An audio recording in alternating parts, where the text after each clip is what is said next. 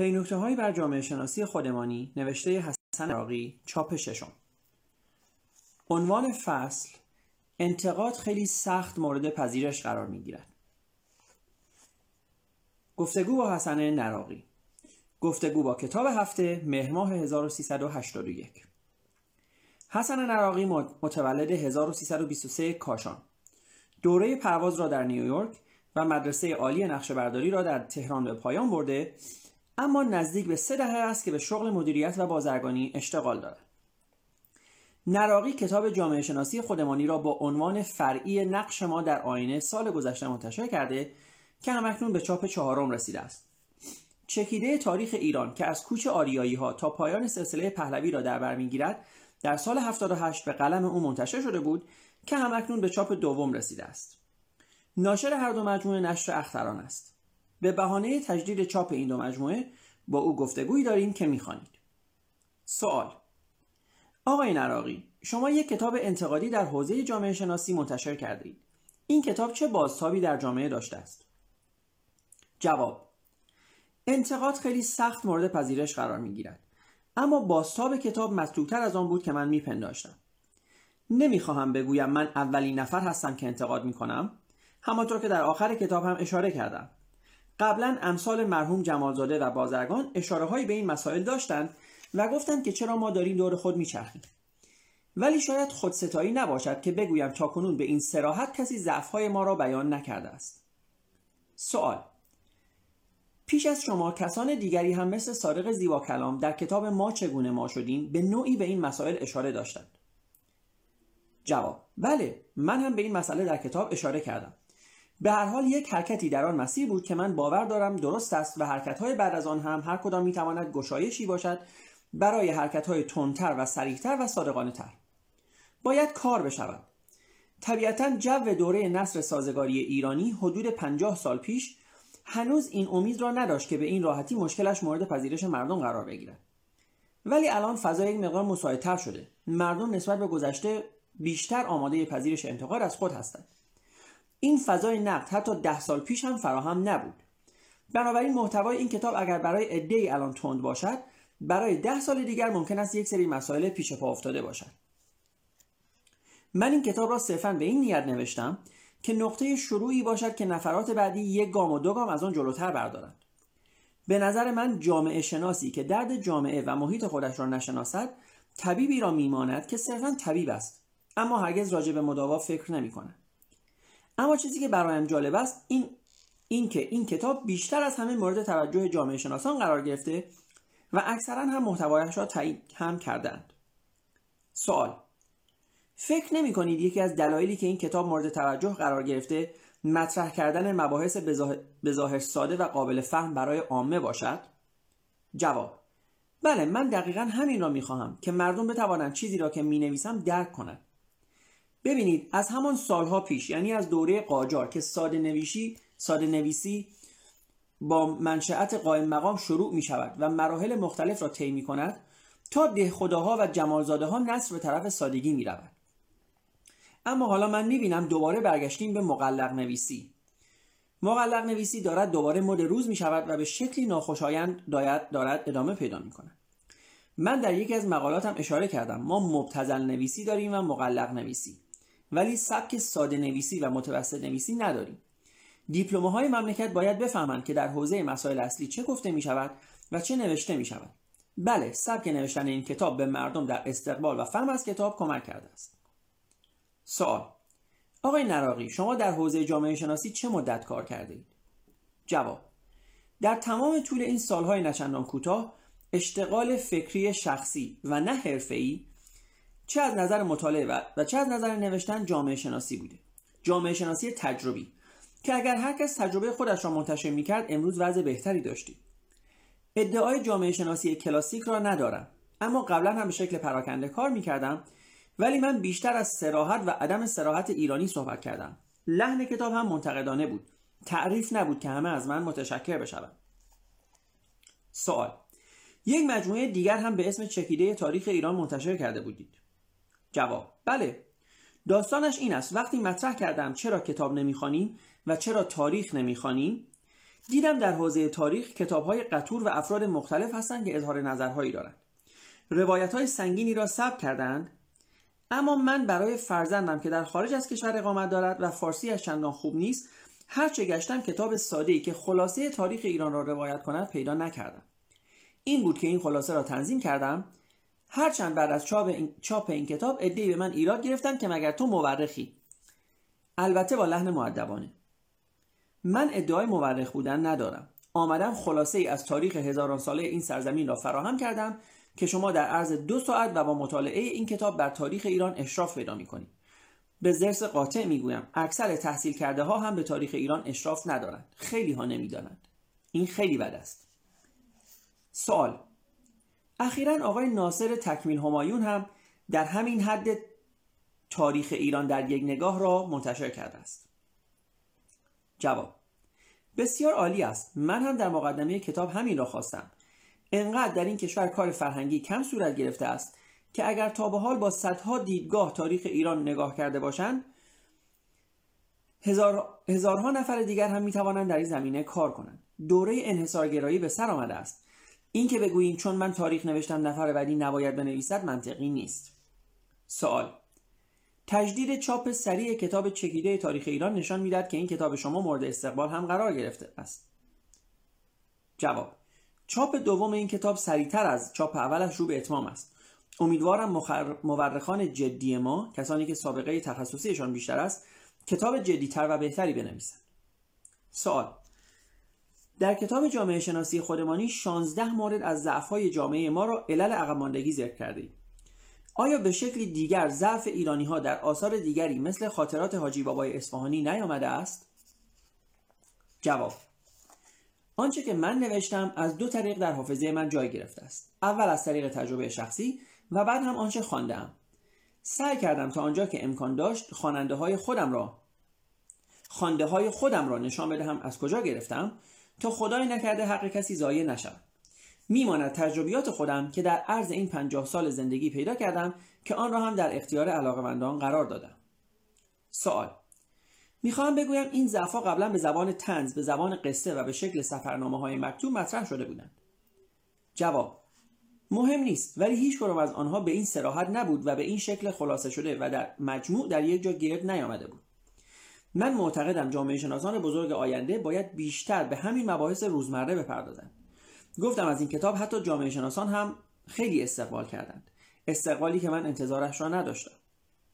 سوال. شما به عنوان نویسنده این اثر فکر می کنید بیان دردهای جامعه مشکل را حل می کند؟ جواب.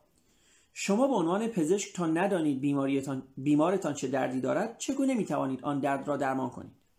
جامعه ما بیمار است. ما یک جامعه عقب افتاده ای داریم.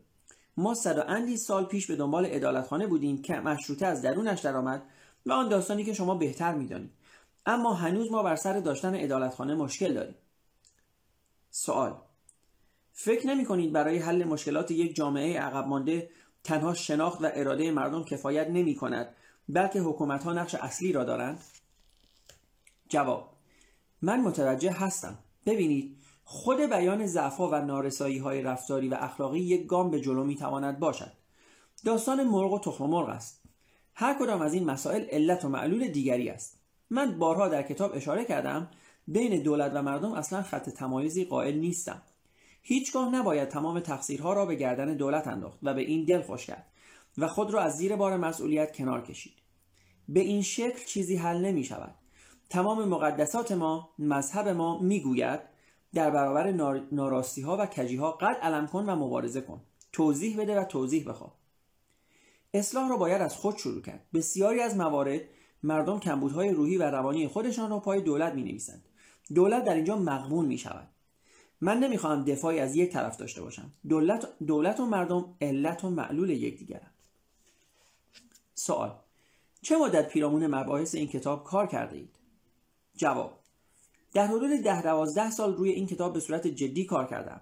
ولی همیشه به این مباحث فکر کردم که باید مشکل جدی داشته باشیم که نتوانستیم پا به پای دنیا پیشرفت کنیم. اصلا اینطور نیست که همه دولت ها در طول تاریخ بد بوده باشند مقداری از مشکلات هم در خود ماست. آن دموکراسی که الان همه از آن صحبت می کنند اگر به معنی معدل امیال و خواسته های واقعی ما و در چارچوب امکانات موجود ما تلقی شود وضع موجود ما نسبت به سایر جوامع از نظر دموکراتیک بودن بد نیست. چه اگر باطنا غیر از این بود قاعدتا با زمان قاعدتا با زمان تغییرش می‌دادیم. اگر ندادیم مفهومش این است که دموکراسی واقعی همین است. مقاطعی بوده که ما آزادی مطلق داشتیم. ببینید چه سوء استفاده هایی که از این آزادی مطلق نکردیم. روزنامه های ما فحش به همدیگر دادند سیاستمداران ما همدیگر را به لجن کشیدند. یا همین الان ببینید همه می‌خواهند عکس دست جمعی را تنها بگیرند. واگنی را افتاده به نام دوم خرداد که همه اصرار دارند سوار شوند. خودی ها خیلی ها بی خودی ادعا دارند و هی اصرار می‌کنند. سوابقشان موجود است.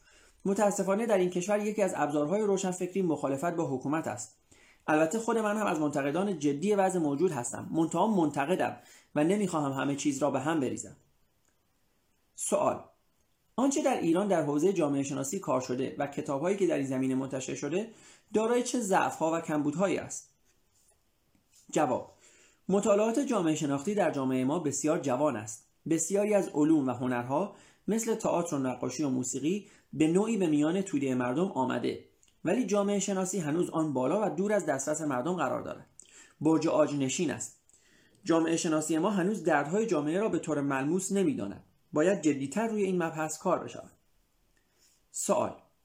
اما طی سالهای اخیر در حوزه جامعه شناسی آثار بسیاری اهم از تعلیف و ترجمه چاپ و منتشر شده است. جواب. این از نظر من خیلی خوب است ولی مطالعات جامعه شناختی تازه در اینجا شروع شده. وقتی رضا کتاب جامعه شناسی نخبه کشی را در نخبه کشی را در آورد از نظر من یک موقعیت بسیار استثنایی بود.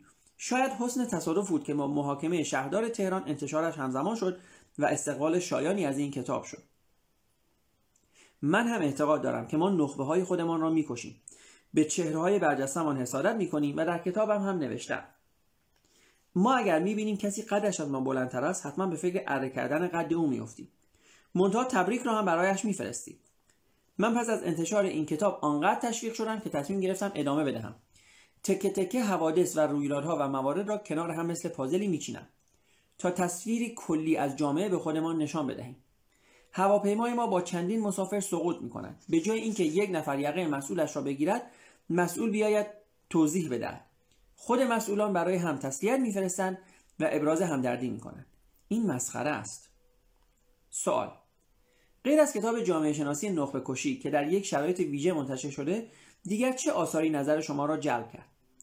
جواب کتاب ما چگونه ما شدیم از زیبا کلام هم کار برجسته ای است. کتاب تجدد و تجدد ستیزی که میلانی درآورده به نظر من خوب است. هیچکس هر چقدر کتاب خوبی بنویسد نمی‌تواند بگوید من شروع کردم. هر کس باید دیگری را تحریک کند که بنویسد. هدف من این بود. من در آن کتاب از جامعه شناسان خواستم بیایند ببینند که چرا مردم به روی یکدیگر تیغ می‌کشند. جامعه ما مشکل دارد. جامعه مشکل عاطفی روانی اجتماعی و غیره دارد. لابد دلیلی دارد که در تصارفات جاده ها اول هستیم. ریشه های این معضلات باید پیدا بشود شما میکروب شناسی را ممکن است در آزمایشگاه یاد بگیرید ولی جامعه شناسی را باید در متن مردم یاد گرفت. سوال مسائلی را که شما در کتابتان پیرامون جامعه ایران مطرح کرده اید فکر نمی کنید در اغلب کشورهای پیرامونی هم وجود داشته باشند؟ جواب چرا؟ مگر من گفتم نیست؟ مسئله ای که هست شدت و ضعفش مورد توجه است و من بحثش رو دارم. دیگر این حساسیتی که من نسبت به سرزمین خودم دارم. طبیعی است که ضعفهایش بیشتر به چشم من میآید تا در پی راه حلش باشیم من نسبت به بنگلادش چه حساسیت ویژه‌ای می‌توانم داشته باشم؟ راه, راه برون رفت از این زلات این است که نسبت به هم صادق باشی. به خودمان دروغ نگویی. سوال شما در جامعه شناسی بحث خودسازی را مطرح می کنید بدون در نظر گرفتن عوامل بیرونی. جواب عوامل بیرونی هست. به هر دلیل هیچ موضوعی هیچ حرکتی تنها و بدون عامل نیست. دهها و صدها عامل دیگر هم در ساختن یک جامعه متعالی دخیل است. معلفه های دیگر هم هست که شما چند تا از آن را می‌بینید و در موردش قلم می‌زنید. از توی دبستان باید شروع کنید و با صداقت کار کنید به دور از اینکه حکومت کمک می‌کند یا نه نق زدن در مهمانی ها و همراهی کردن با این نق ها در سایر مواقع و گریز از انتقاد معقول و قانونی فقط یک سرگرمی است و فرار از مسئولیت. و الا موقعیت والای خود جامعه اصلا قابل مقایسه با دولت و موقعیتش نیست. پایان این فصل از کتاب جامعه شناسی خودمانی. نوشته حسن نراقی. خب دوستان چند فصل باقی مونده کتاب در حقیقت چهار فصل باقی مونده کتاب به صورت مصاحبه هست با آقای حسن نراقی نویسنده کتاب پی نکته بر جامعه شناسی خودمانی که من اولینش رو برای شما خوندم. من تقریبا صحبت خاصی ندارم انجام بدم. به جز یک مورد که من الان در موردش صحبت می‌کنم. و اون یک مورد هم دوستان این هست که توی این کتاب آقای نراقی میگه که ما مقاطعی بوده که آزادی مطلق داشتیم. دوستان ما تقریبا در هیچ برهی بعد از انقلاب آزادی مطلق نداشتیم. تقریبا در هیچ بحره قبل از انقلاب هم آزادی مطلق نداشتیم. ممکنه چیزی که آقای نراقی داره راجع بهش صحبت می‌کنه احتمالا همون بازه انقلاب هست که طبیعتا خلع قانونی هست خلع سانسور هست و احتمالا روزنامه ها می‌تونن حرفشون رو خیلی راحتتر بنویسن بدون اینکه نگران ممیزی باشن. اما اینکه آقای نراقی در ادامهش می نویسه ببینید که ما چه سوء استفاده هایی از این آزادی مطلق نکردیم و روزنامه های ما به همدیگه فوش دادن و هم رو به لجن کشیدن. من دوستان می‌خوام بگم که شما وقتی که در تابستان پنجره خونتون رو باز می‌کنید که هوای آزاد استنشاق بکنید. به هر حال یک دو تا مگس هم وارد خونه شما میشه. حالا با فرض اینکه شما توری ندارین. یا مثلا گرد و خاک ممکنه بیاد. ببینید دوستان بله ما باید این آزادی مطبوعات رو فراهم کنیم.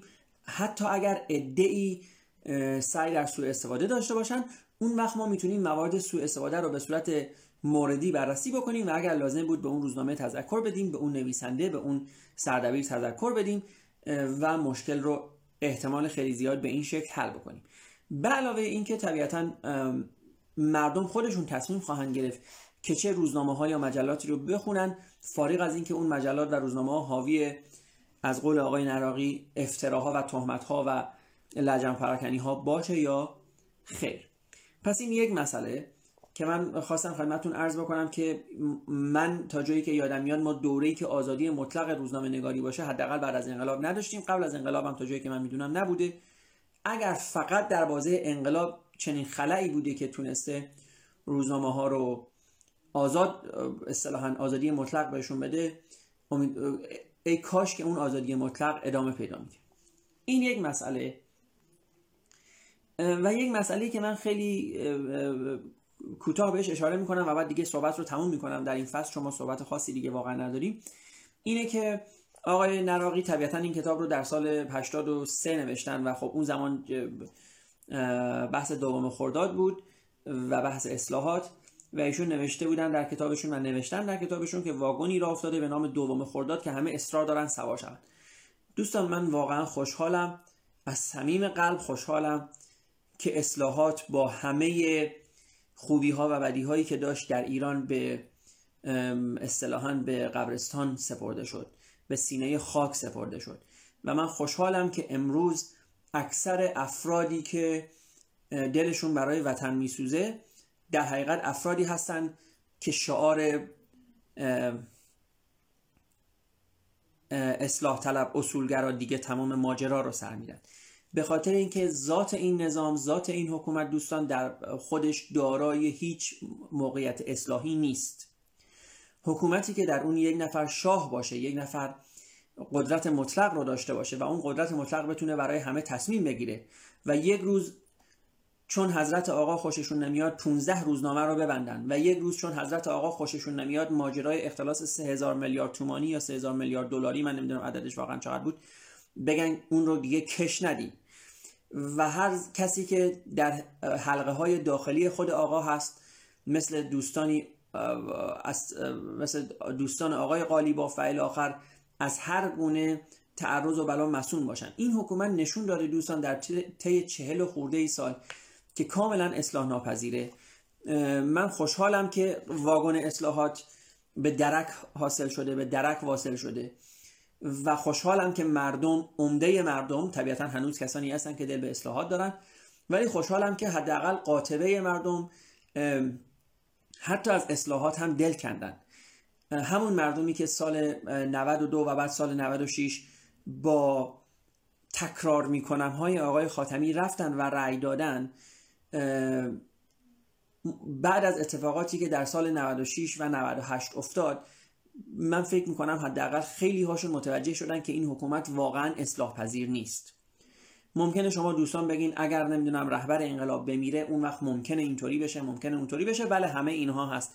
هیچ کسی نمی‌تونه آینده رو پیش بینی بکنه. نه کارتون سیمسون می‌تونه این کارو بکنه نه نمی‌دونم آقای نوستراداموس. هیچ کسی نمی‌تونه آینده رو پیش بینی بکنه. ولی اون چیزی که ما امروز در بطن جامعه می‌بینیم حکومتی است که به قدری در فساد فرو رفته.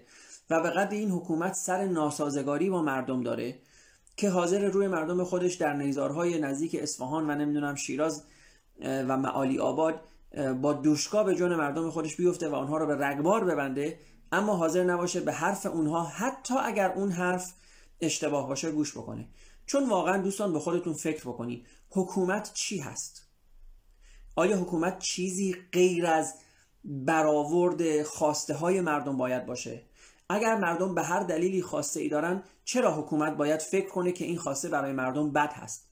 مگر نه اینکه در یک حکومت واقعی حکومت باید برخواسته از مردم باشه؟ این حکومتی که دوستان حاضر به روی مردم خودش رگبار ببنده حکومتی که سردمداران و نظامیانش حاضرن خوزستان رو از دست بدن که سوریه رو از دست ندن. حکومتی که موشک رو به سمت هواپیمای خودش شلیک می‌کنه و بعد تا دو روز سه روز انواع اقسام دروغا رو از رادیو و تلویزیون به خورد مردم میده. حکومتی که مدام با دنیا سر جنگ داره و مثل این من دوست ندارم اینو به کار ببرم این اصطلاح رو چون من این اصطلاح رو در حقیقت اهانت به سگ می‌دونم دوستان. ولی حکومتی که مثل یک سگ پارس می‌کنه و می‌خواد پاچه همه دنیا رو بگیره این حکومت طبیعتا حکومتی نیست که اصلاح پذیر باشه. من خوشحالم که همه از واگن دوم خرداد یا پیاده شدن یا دارن پیاده میشن. من مطمئنم مجموعه رخدادهایی که تا قبل از سقوط این حکومت رخ خواهد داد چشم مردم رو بیشتر و بیشتر باز خواهد کرد. دوستان من به عنوان نه به عنوان یک کسی که پیش بینی می‌کنه چون گفتم هیچ کسی نمی‌تونه آینده رو پیش بینی کنه. ولی من به عنوان یک کسی که نه اینکه پیش بینی بکنم به اون مفهوم پیش بینی چون من نمی‌تونم به شما تاریخ دقیق بدم عدد دقیق بدم و لیست رخدادهای دقیق رو بدم. اما اون چیزی که می‌تونم بگم تاریخ به ما نشون داده تاریخ 5000 ساله جهان به ما نشون داده این است که حکومت های استبدادی هیچ وقت باقی نخواهند بنابراین من می‌تونم به شما این وعده رو بدم که این حکومت هم با همه ظلم و جورش با همه کثیف بودنش رفتنی هست. اما اینکه کی بره و چجوری بره طبیعتا اینا چیزهایی هست که مستلزم پیشبینی آینده هست و من شخصا نه جامعه شناس هستم نه کف جامعه هستم نه ارزم به حضور شما که سیاستمدار هستم و نه هیچ گونه اطلاعاتی دارم که بتونم در این زمینه صحبت بکنم. بنابراین نمی‌تونم به شما بگم که این حکومت امسال سقوط خواهد کرد. این هم دوستان خواهش می‌کنم از من بپذیرین. چرا که ما هر سال آدمهایی رو داریم که میان ادعا می‌کنن که امسال سال آخر حکومت خواهد بود. و طبیعتا اگه شما از سال 57 هر سال میگین امسال سال آخر این حکومت هست و یک سالی سال آخر این حکومت خواهد بود بالاخره یکی از پیش های شما خواهد گرفت. من واقعا نمی‌خوام اینطوری پیش بینی بکنم بهتون گفتم. اون چیزی که تاریخ ما نشون میده اینه که هیچ حکومت دیکتاتوری سرپا نمونده. همینطور که آقای خامنه ای هیچ وقت کاریزمای آقای ای رو نداشت نفر بعدی که آقای خامنه ای سر کار خواهند گذاشت که فعلا پنجاه پنجاه ممکنه پسر عزیزشون باشن آقا مشتبه خامنه ای باشن نفر بعدی که آقای بعد از آقای خامنه ای بیاد به هیچ عنوان کاریزمای آقای خامنه ای رو نخواهد داشت و نفر چهارم هیچ وقت کاریزمای نفر سوم رو نخواهد داشت و بالاخره حکومت ما به جایی می‌رسه که حتی اگر سلسله ساسانی هم باشه با حمله اعراب سقوط می‌کنه و اگر سلسله خوارزمشاهیان باشه با حمله مغول و اگر سلسله اشکانی باشه با حمله اسکندر مقدونی. بنابراین جامعه ای که از درون خودش انقدر ضعیف شده باشه و حکومت انقدر از مردم گسسته شده باشه که الان هم این اتفاق افتاده مطمئن باشین دووم نخواهد آورد. منتها بله ما نمی‌دونیم خب دوستان ممنونم خیلی خیلی ممنونم. سه فصل دیگه از این کتاب باقی میمونه که من این سه فصل رو سعی می‌کنم به جز فردا که یک live داریم در مورد 5G و اینکه آیا 5G می‌تونه مغز انسان رو کنترل بکنه. live جالبیه حتما توصیه می‌کنم باشین توی live ساعت 11 نیم شب وقت ایران. اما غیر از اون من سعی می‌کنم در روز جمعه شنبه و یک شنبه فصلهای باقی مونده این کتاب رو تموم بکنم که ما بتونیم کتاب جدید انسان خردمند رو شروع بکنیم. دوستان خواهش می‌کنم live انسان خردمند رو حتما به دوستانتون معرفی بکنید. live بسیار بسیار مفیدی است. تاریخ مختصر بشر هست. نه تاریخ مختصر جهان تاریخ مختصر بشر هست. امیدوارم که شب و روز خوبی داشته باشید دوستان هر جایی که هستین. شهاب عزیزم متشکرم از شما و از پیام شما و همه شما رو تا فردا به طبیعت زیبا و این دنیا می سپارم. دوستان خدا نگهدار.